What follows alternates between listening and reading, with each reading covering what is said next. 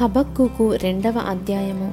ఆయన నాకు ఏమి సెలవిచ్చినో నా వాదము విషయమై నేనేమి చెప్పుదునో చూచుటకై నేను నా కావలి స్థలము మీదను గోపురము మీదను కనిపెట్టుకొని ఇందుననుకొనగా ఎహోవా నాకిలాగు సెలవిచ్చెను. చదువువాడు పరుగెత్తుచు చదువ వీలగునట్లు నీవు ఆ దర్శన విషయమును పలక మీద స్పష్టముగా వ్రాయము.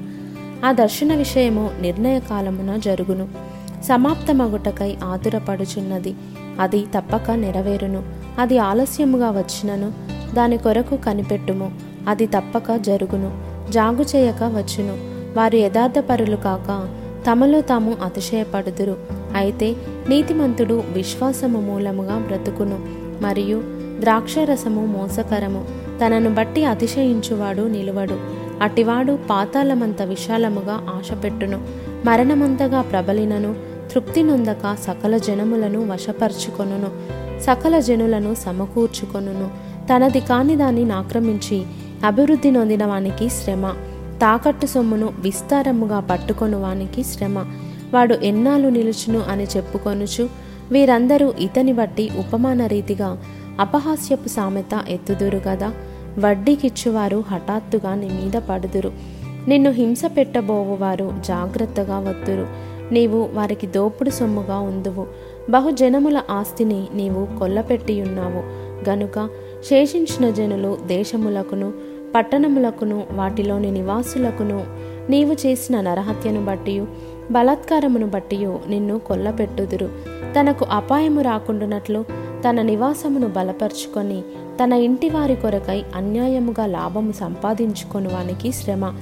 నీవు చాలామంది జనములను నాశనము చేయొచ్చు నీ మీద నీవే నేరస్థాపన చేసి ఉన్నావు నీ దురాలోచన వలన నీ ఇంటి వారికి అవమానము తెచ్చి ఉన్నావు గోడలలోని రాళ్ళు మొరపెట్టుచున్నవి దూలములు వాటికి ప్రత్యుత్తరం ఇచ్చుచున్నవి నరహత్య చేయుట చేత పట్టణమును కట్టించు వారికి శ్రమ దుష్టత్వము జరిగించుట చేత కోటను స్థాపించు వారికి శ్రమ. జనములు ప్రయాసపడుదురు కానీ అగ్నిపాలవుదురు. వ్యర్థమైన దాని కొరకు కష్టపడి జనులు క్షీణించుదురు. ఇది సైన్యములకు అధిపతియగు యహోవా చేతనే యగును గదా. ఏలయనగా సముద్రము జలములతో నిండియున్నట్టు భూమి యహోవా మహాత్మ్యమును గూర్చిన జ్ఞానముతో నిండియుండును. తమ పొరుగువారి మానము చూడవలెనని ఘోరమైన ఉగ్రతను కలిపి వారికి త్రాగనిచ్చి వారిని మత్తులుగా చేయు వారికి శ్రమ ఘనతకు మారుగా అవమానముతో నిండియున్నావు.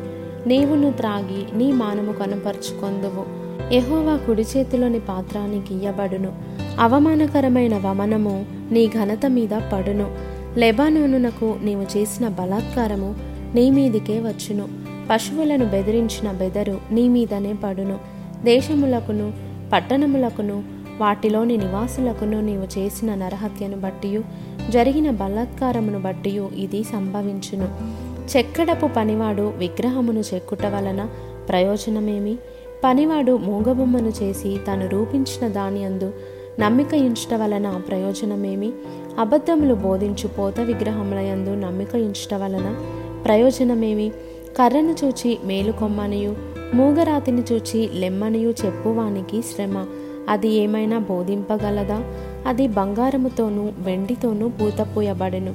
గాని దానిలో శ్వాసం ఎంత మాత్రమునూ లేదు. అయితే యహోవ తన పరిశుద్ధాలయంలో ఉన్నాడు. ఆయన సన్నిధిని లోకమంతయు మౌనముగా ఉండునుగాక.